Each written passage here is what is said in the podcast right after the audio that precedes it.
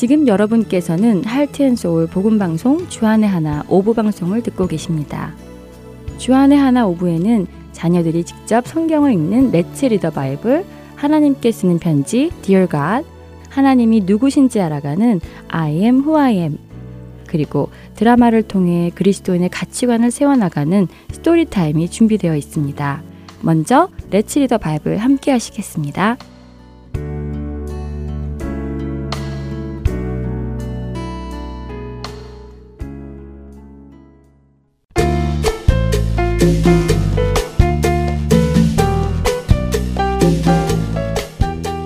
애청자 여러분 안녕하세요. Let's Read the Bible 진행의 함혜진입니다. 여러분은 혹시 학교에서 팝업 퀴즈 보신 적 있으신가요? 아무 준비도 되어 있지 않은데 선생님께서 갑자기 시험을 보시겠다고 하시는 경우 말이에요. 평소에 수업 시간에 선생님 말씀을 잘 듣고 기억하고 집에 가서도 복습을 한 학생이라면 그렇게 갑자기 보게 된 팝업 퀴즈에서도 크게 당황하지 않고 시험을 잘 볼 수 있을 텐데요. 그러나 수업 중에도 선생님의 말씀을 귀담아 듣지 않고 또 집에 가서도 그날 배운 것을 다시 공부하지 않은 학생은 그 시험이 참 어려울 것입니다. 이처럼 준비되지 않았을 때 팝업 퀴즈를 보게 되면 우리 마음 속에는 어떤 생각이 가장 많이 들까요? 아, 오늘 시험이 있을 줄 알았으면 미리 공부를 좀 해왔을 텐데 큰일 났네 하는 생각이 아닐까요? 그리고 그렇게 치른 시험을 망쳤다면 우리는 정말 슬퍼하겠지요. 그리고는 내가 오늘 시험이 있을 줄 미리 알기만 했더라면 하는 그 아쉬움이 계속해서 우리를 괴롭힐 것입니다. 그런데요, 우리가 미리 준비하지 않아서 망치는 것이 팝업 퀴즈의 정도가 아니라면 어떨까요? 예를 들어, 대학에 갈 SAT 준비를 미리 하지 않아서 못 가게 되거나 취직 준비를 하지 않아 원하는 직업을 갖지 못하게 되거나 하면 말입니다. 문제가 심각해지겠지요. 결혼 준비는 어떨까요? 부모가 되는 준비는요.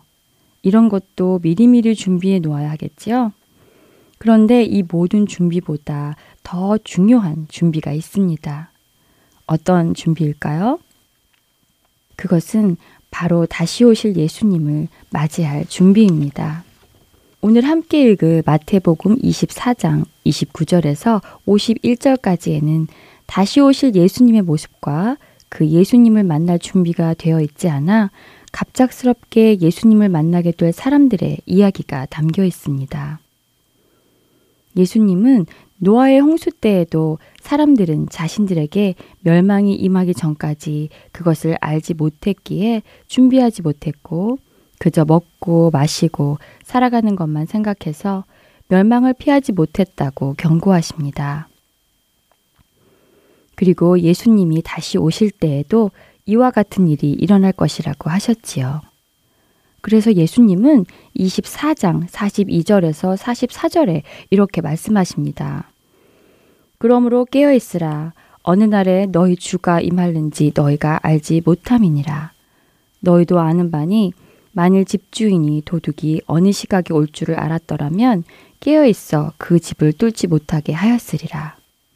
이러므로 너희도 준비하고 있으라 생각하지 않은 때에 인자가 오리라. 어떠신가요, 여러분? 여러분은 깨어 계신가요?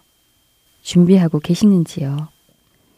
예수님이 오신 다음에, 어, no, 예수님이 오늘 오실 줄 알았다면 내가 준비했을 텐데 라고 말한다면 그것은 너무 늦습니다. 그렇기에 오늘 예수님을 만나도 부끄럽지 않고 기쁨으로 만날 준비를 해보시기 바랍니다. 어떤 것들이 있을까요? 한 주간 생각해 보시면 좋겠네요. 네, 오늘은 여기까지였습니다. 사랑합니다. 한 주간도 평안하십시오. 안녕히 계세요.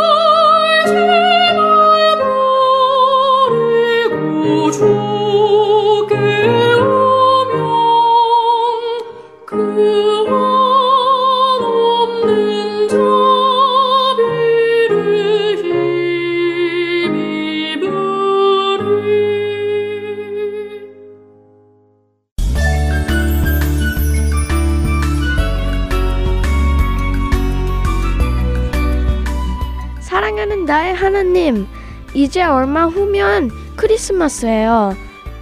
저는 정말 신이 나요. 크리스마스가 있는 12월 내내 캐롤송도 많이 듣고 있고요. 교회에서도 크리스마스 행사로 매주 신이 나요.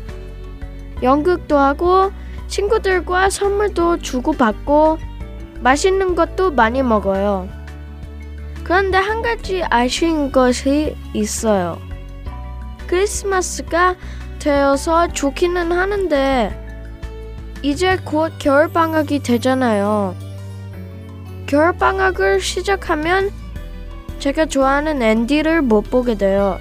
앤디 집은 조금 멀어서 방학을 하면 만나기가 어려워요. 그리고 더 아쉬운 것은 앤디가 아직 예수님을 모른다는 거예요.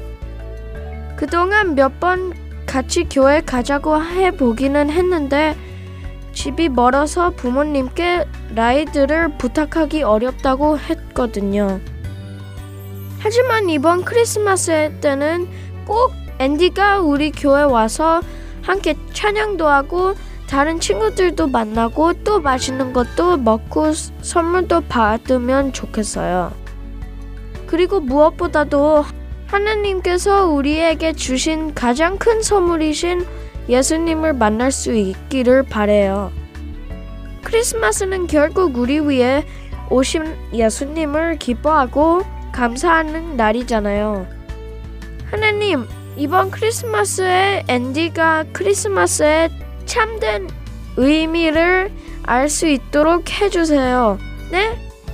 꼭 부탁드려요. 앤디는 정말 착하고 공부도 잘해요. 그런 앤디가 예수님을 모른다는 것은 너무 슬퍼요. 하나님, 앤디를 꼭 도와주세요. 아, 하나님, 이렇게 하면 어떨까요? 크리스마스 주일 전에 앤디를 저희 집에 초청해서 저와 같이 지내고 다음날 주일에 함께 교회를 갔다가 집에 데려다 주면 될 것 같아요. 괜찮은 생각이지요? 엄마가 앤디를 데리러 갔다가 또 데려다 주시는 수고를 해야 하지만 그래도 앤디가 예수님을 알 수만 있다면 기쁨으로 해주실 것 같아요. 하나님, 앤디도 초대 꼭 응답하게 해주시고 엄마도 이 생각을 이해해 주시고 함께 해 주시도록 마음을 허락해 주세요. 아, 정말 기대돼요. 앤디를 위해서 오늘부터 매일 기도할게요. 하나님, 이 기도 꼭 들어주세요. 예수님의 이름으로 기도드립니다. 아멘. 하나님, 안녕히 계세요.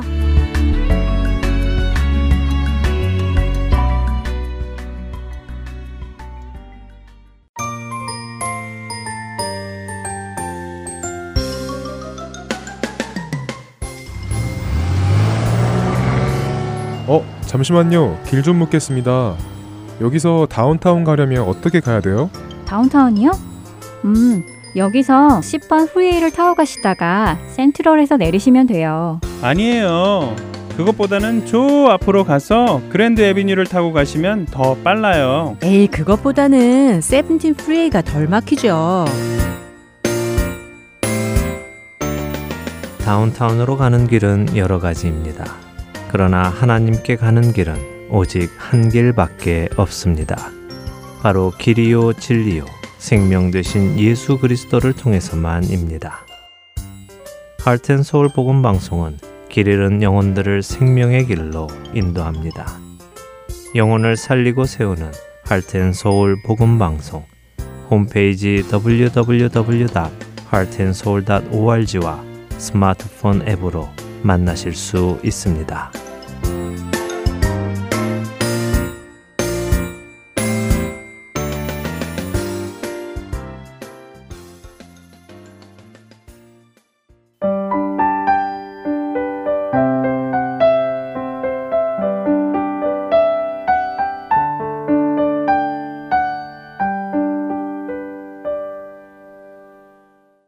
이어서 I am who I am 시간입니다.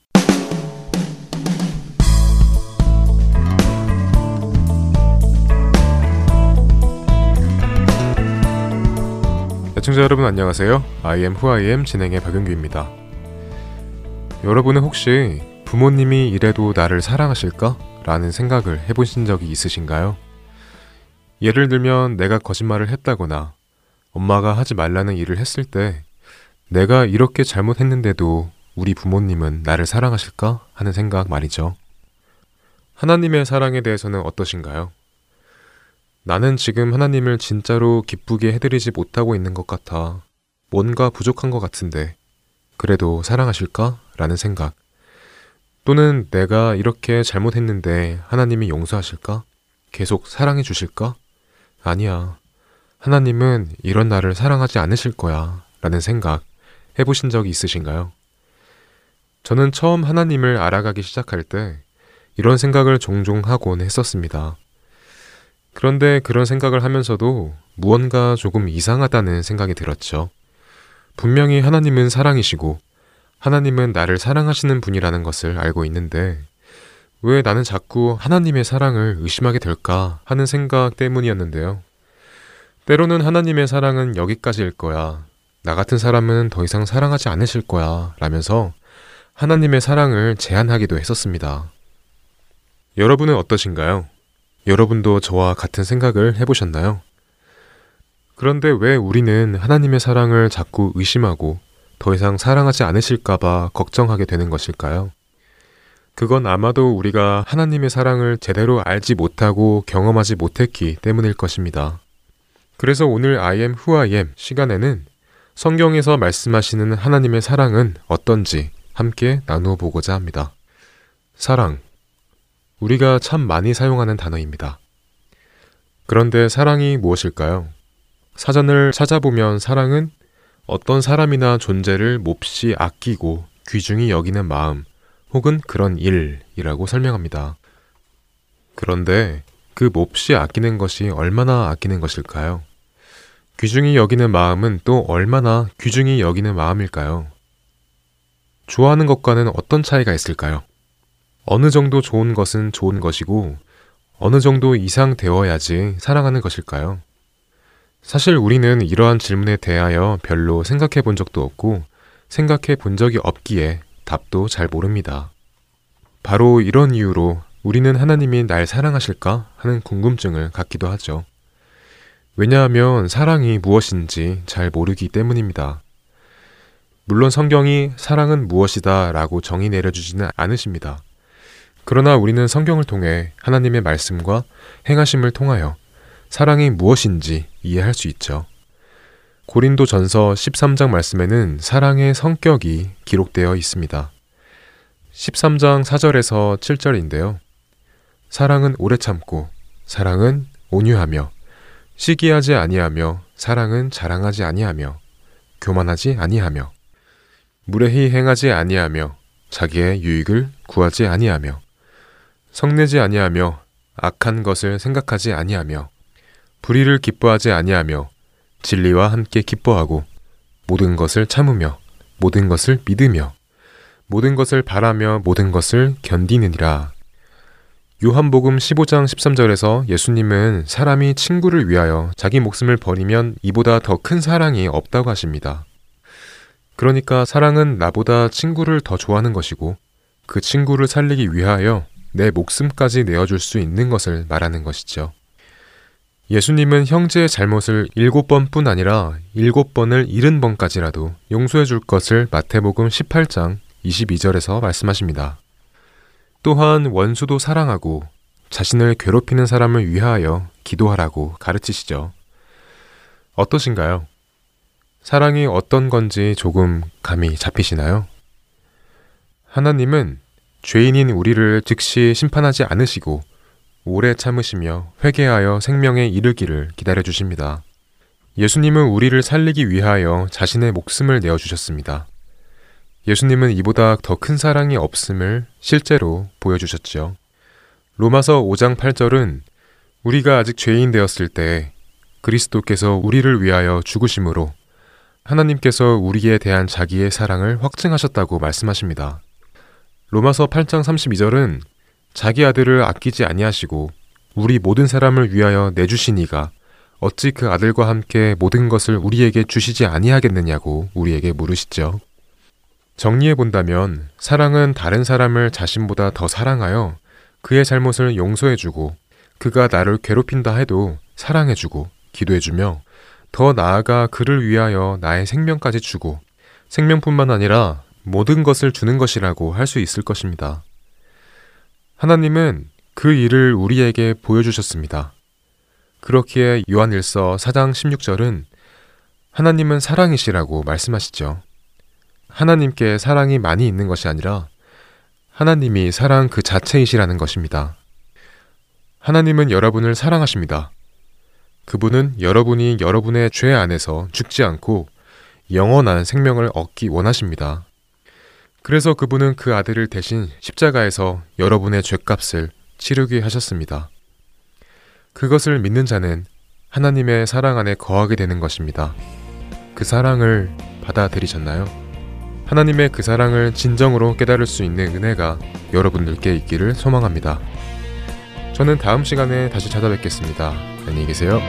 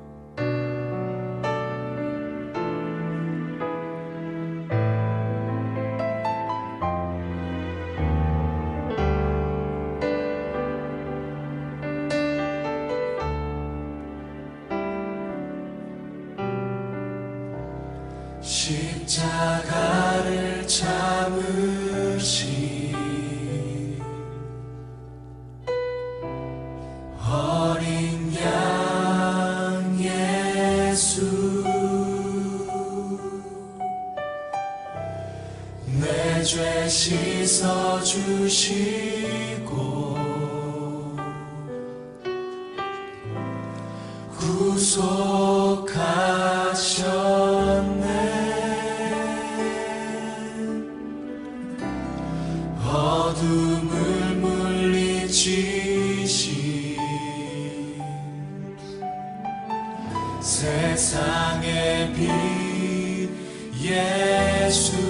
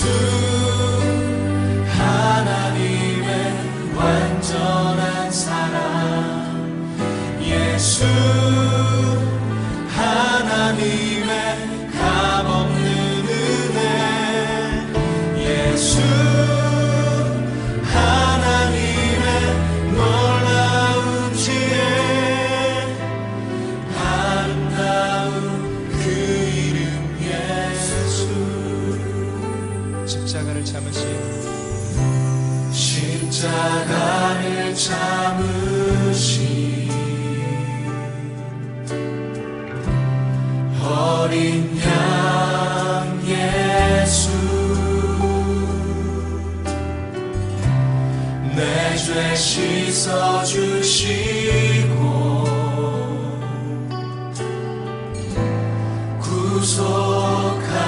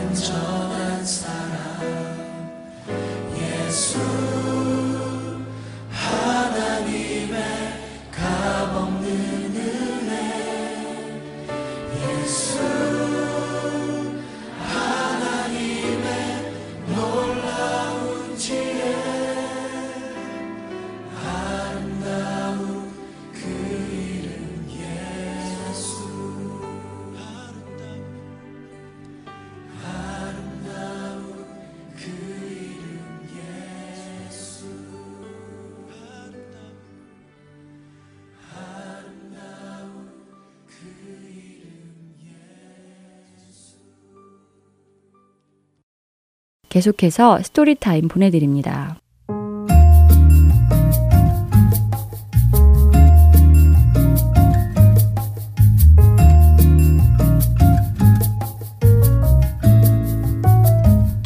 애청자 여러분 안녕하세요. Story Time 진행의 최소영입니다.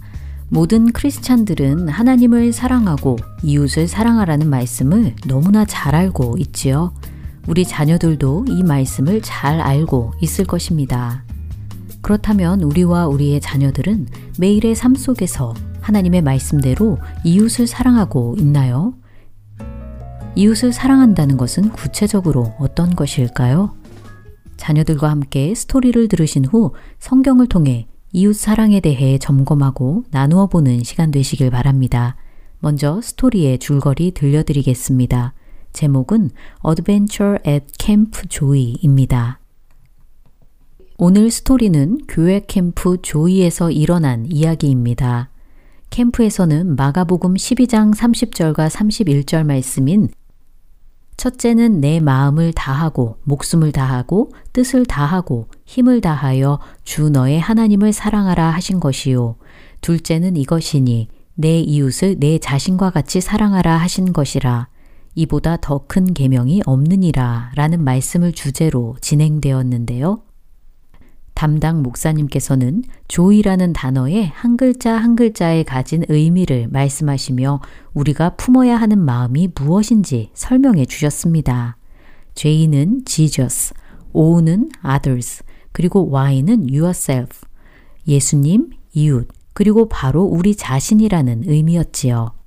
이 캠프에 참석한 엘버트는 자신은 매우 똑똑하기 때문에 하나님이 정말 존재하는지 증거를 봐야 믿을 수 있겠다고 말하며 단지 할아버지가 캠프에 가라고 등록비를 내주셨기 때문에 캠프에 참석한 것이라고 우쭐거립니다.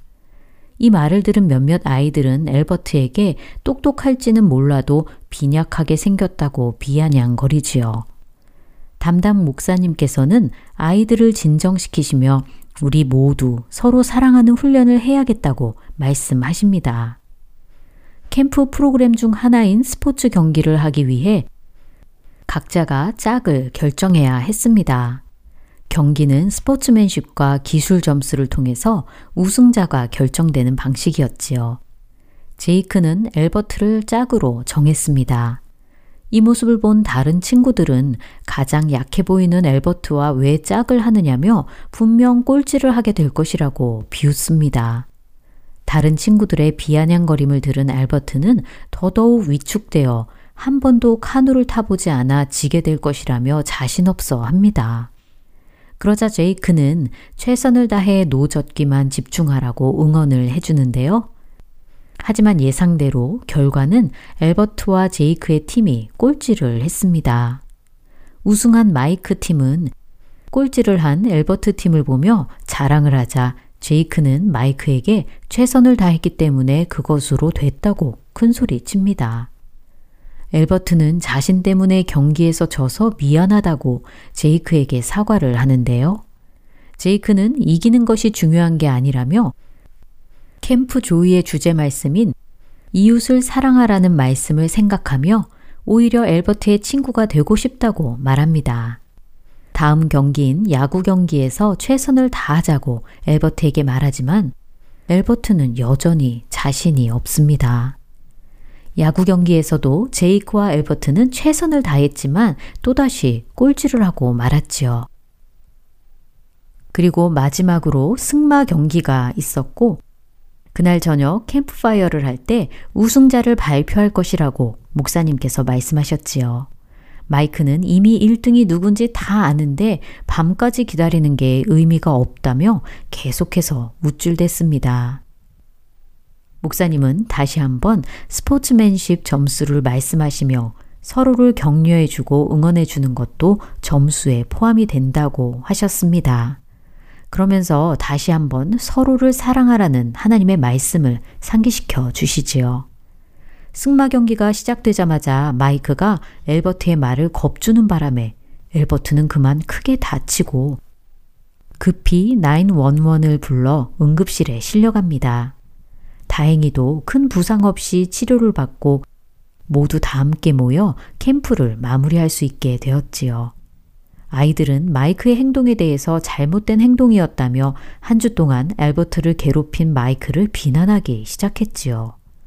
이 말을 듣고 있던 엘버트는 처음에는 마이크가 미웠지만 이제 그렇게 생각하지 않는다며 응급실에서 치료를 받는 동안 함께 있어준 제이크에게 고맙다고 말을 합니다. 제이크와 목사님이 그동안 가르쳐 주려고 노력했던 예수님은 진짜로 계시는 분이고 우리를 위해 십자가에서 돌아가셨다는 사실도 믿게 되었다고 말하지요. 아무도 친구가 돼주려 하지 않을 때 선뜻 친구가 되자고 손 내밀어준 제이크와 목사님의 모습을 보며 정말 하나님의 사랑이 무엇이고 이웃끼리 서로 사랑하라는 것이 무엇인지 알게 되었다고 말하며 예수님을 정말 믿기 시작했다고 합니다.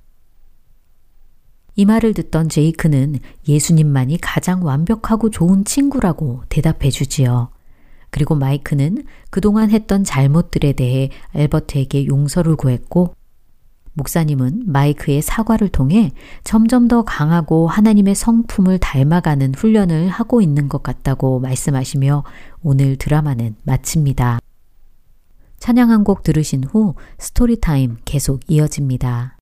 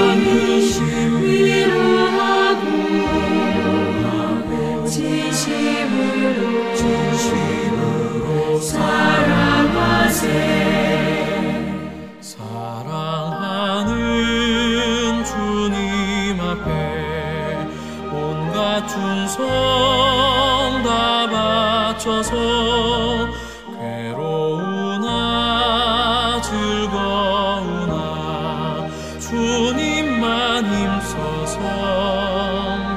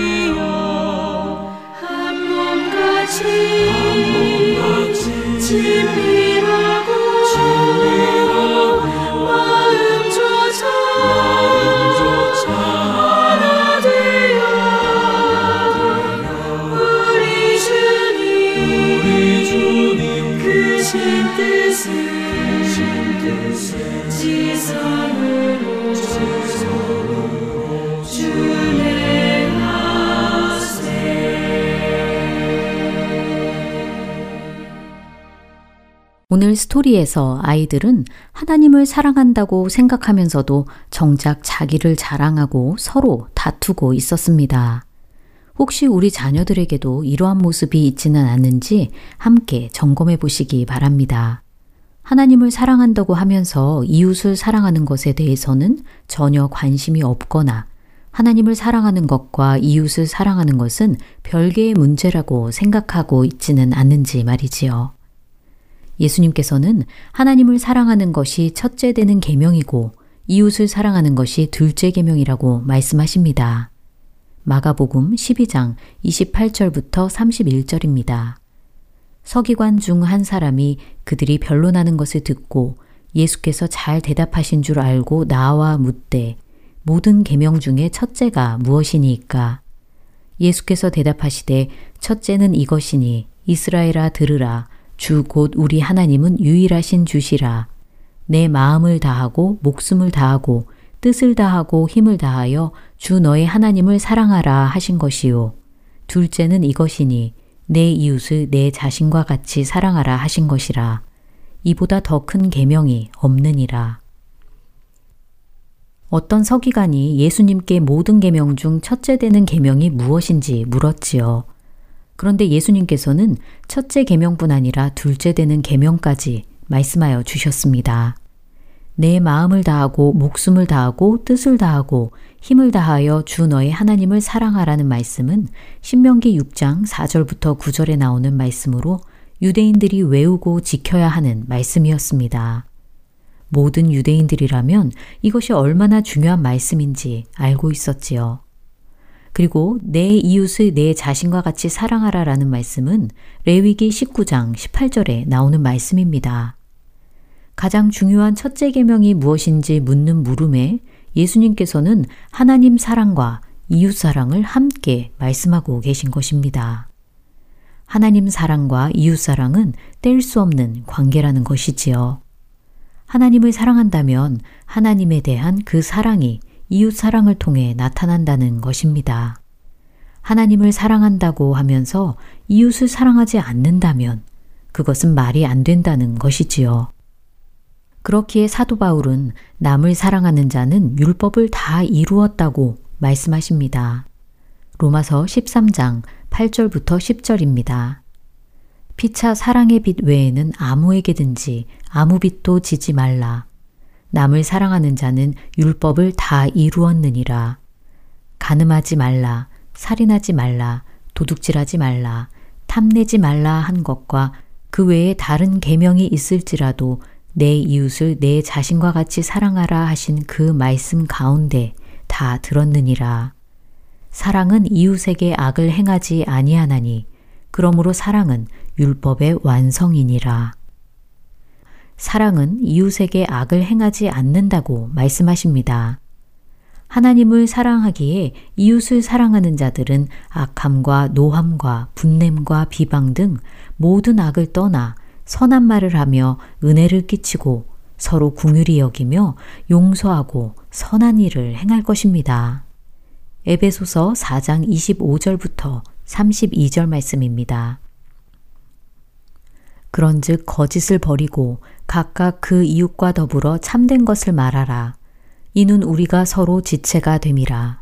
분을 내어도 죄를 짓지 말며 해가 지도록 분을 품지 말고 마귀에게 틈을 주지 말라. 도둑질하는 자는 다시 도둑질하지 말고 돌이켜 가난한 자에게 구제할 수 있도록 자기 손으로 수고하여 선한 일을 하라. 무릇 더러운 말은 너희 입 밖에도 내지 말고 오직 덕을 세우는데 소용되는 대로 선한 말을 하여 듣는 자들에게 은혜를 끼치게 하라. 하나님의 성령을 근심하게 하지 말라. 그 안에서 너희가 구원의 날까지 인치심을 받았느니라. 너희는 모든 악독과 노함과 분냄과 떠드는 것과 비방하는 것을 모든 악의와 함께 버리고 서로 친절하게 하며 불쌍히 여기며 서로 용서하기를 하나님이 그리스도 안에서 너희를 용서하심과 같이 하라. 자녀들에게 이 말씀을 읽어주시기 바랍니다. 용서해야 할 친구를 외면하고 있지는 않은지, 혹은 누군가를 비방하고 떠들지 않았는지 돌아보고 하나님 앞에 회개하고 그 행위에서 돌이키도록 도와주시기 바랍니다. 하나님을 사랑하고 이웃을 사랑하라는 말씀대로 살아가는 우리와 우리의 자녀들 되기를 소망하며 스토리타임 마칩니다. 안녕히 계세요.